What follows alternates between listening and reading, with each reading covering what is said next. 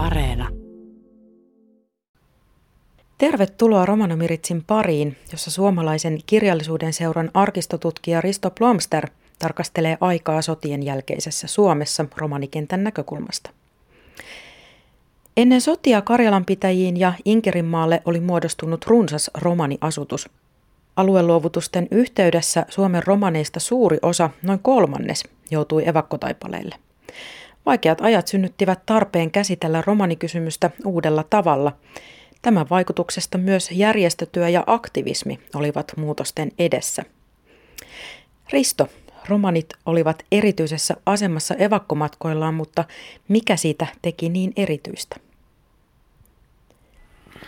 No joo, tästä on tuota monenlaisia arvioita itse asiassa esitetty. Silloin 40-luvun alussa sodan aikaan mustalaislähetyksen johtajana, toiminnanjohtajana jälleen toiminut Oskari Jalkio itse asiassa silloin sodan aikaan järjesti tällaisen tota, oman kiertomatkansa Suomessa romaneiden pariin ja lähti tutkimaan ja selvittämään evakkoromaneiden asemaa. Ja hän kirjoitti siitä sitten raportin ja tuota, Tätäkin itse asiassa siterataan tässä Suomen romanien historiakirjassa hienosti, millä tavalla Jalkio näki näitä tilanteita ja asioita ja millä tavalla nämä niin kuin romaniväestön asemaa pitäisi lähteä sitten parantamaan. Siinä Jalkiokin viittaa tähän tällaiseen niin, niin sanottuun tällaiseen niin kaksinkertaiseen syrjimiseen tai kaksinkertaiseen niin kuin evakkoasemaan. Siinä ensinnäkin nämä romanit oli karjalaisina, olivat niin erityisasemassa sitten näillä, näissä uusissa asuinympäristöissä ja pitäjissään evakkoina, mutta toinen kierros tähän samaan asiaan tulee sitten vielä siitä, että he olivat romaneita. Ja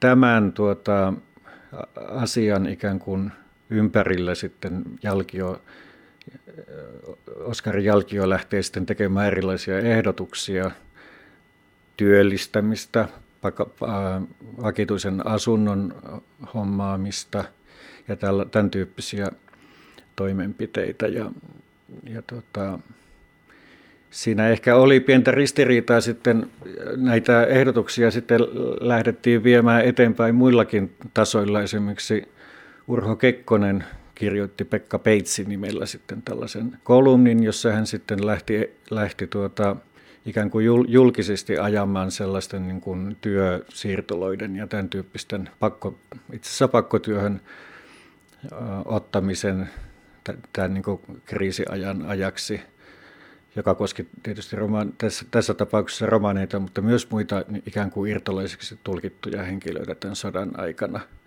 se oli tämän poikkeustilan tämmöinen yksi vivahde tässä asiassa.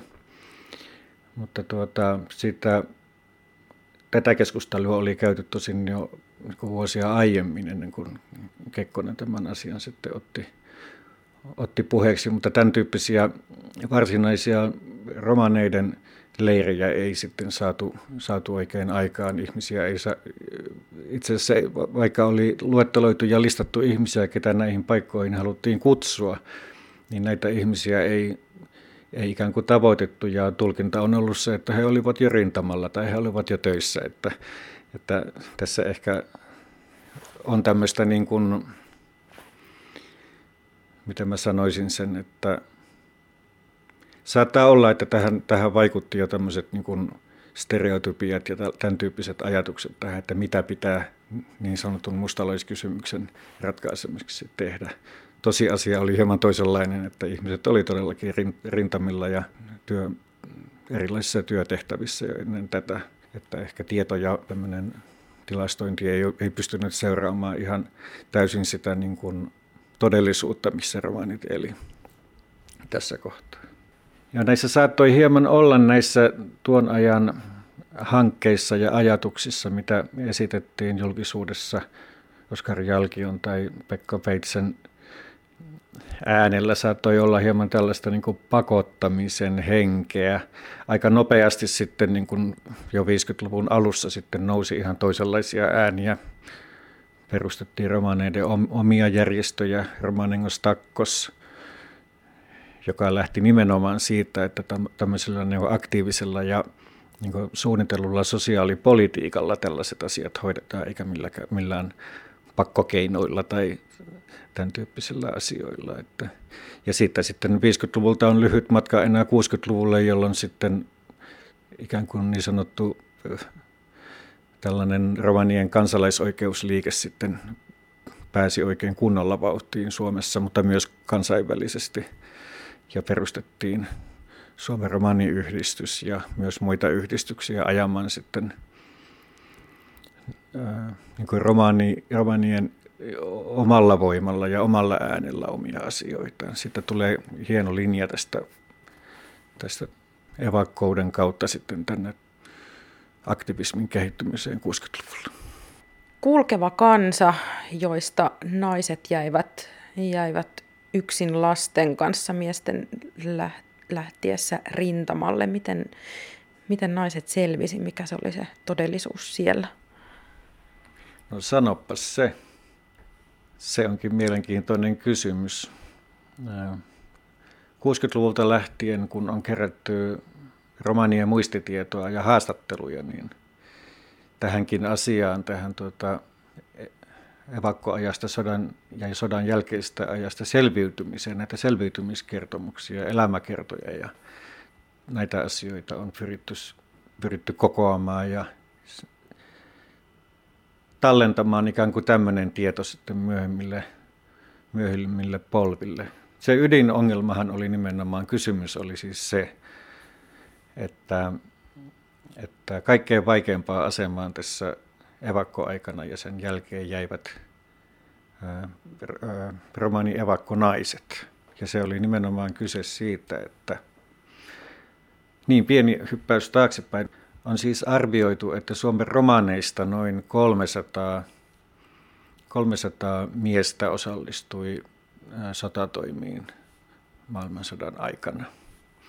Ja tästä seuraa siis se, että mitä tapahtui samaan aikaan kotirintamalla.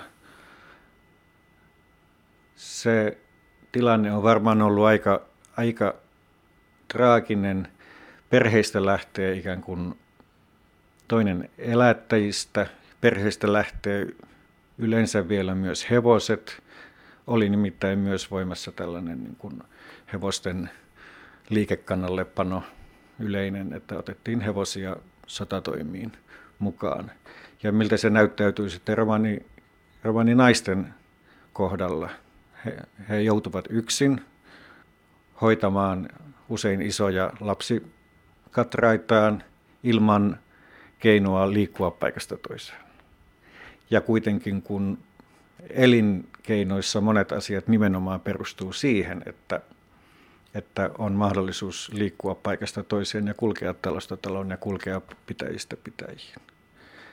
Niin on erittäin vaikea, vaikea niin kuin samaistua siihen, että siihen niin kuin traagisuuteen, sen tilanteen traagisuuteen, että miltä se on saattanut tuntua siinä kohtaa.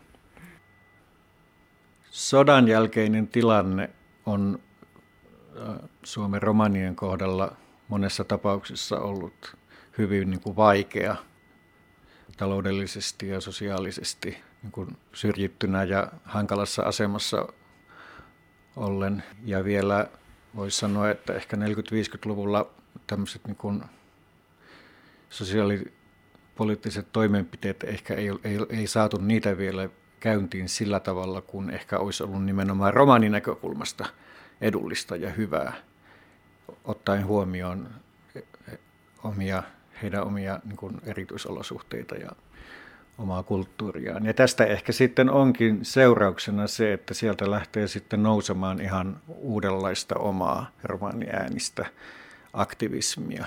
Perustetaan uusia yhdistyksiä, niin kuin 50-luvulla perustettu Romaningos Takkos, jossa oli voimahahmona Ferdinand Nikkinen. Siinä haettiin ihan uutta tapaa, uutta ajattelutapaa tähän sosiaalipolitiikkaan ja keinoihin Ja sitten toisaalta kun 60-luvulle tullaan ja on, on syntynyt maailmanlaajuinen kansalaisoikeusliike romaneidenkin tuota, taholta, niin Suomessa myös lähtään tähän virtaan ikään kuin mukaan. Toisaalta perustetaan Suomen romanien Suomen romaniyhdistys ja sitten toisaalta hengellisellä puolella romanivetoinen vapaa evankelinen romanilähetys. Ja tämmöisillä näitä voimia ikään kuin, nämä, voi, nämä tahot oli sellaisia, jotka sitten lähti ikään kuin romanivetoisesti, nimenomaan romanivetoisesti ajamaan sitten omista lähtökohdistaan, omista arvomaailmoistaan tuota, yhteiskunnallisia ja sosiaalisen aseman parantamista. Tähän niin kuin yhdistysten syntyyn ja tähän 60-luvun romaniaktivismin nousuun eri, eri suunnissa, niin siihen liittyy myös, myös se, että mustalaisasian neuvottelukunta, eli nykyinen romaniasian neuvottelukunta ja mustalaislähetys, eli nykyinen romanomissio, myös näiden, näiden niin kuin organisaatiossa sitten lähti nousemaan romanitaustaiset taustaiset tuota, tekijät ja ikään kuin tämmöisiä vallan tai henkilöstön vaihdoksia näissä järjestöissä myös tapahtui samoihin aikoihin.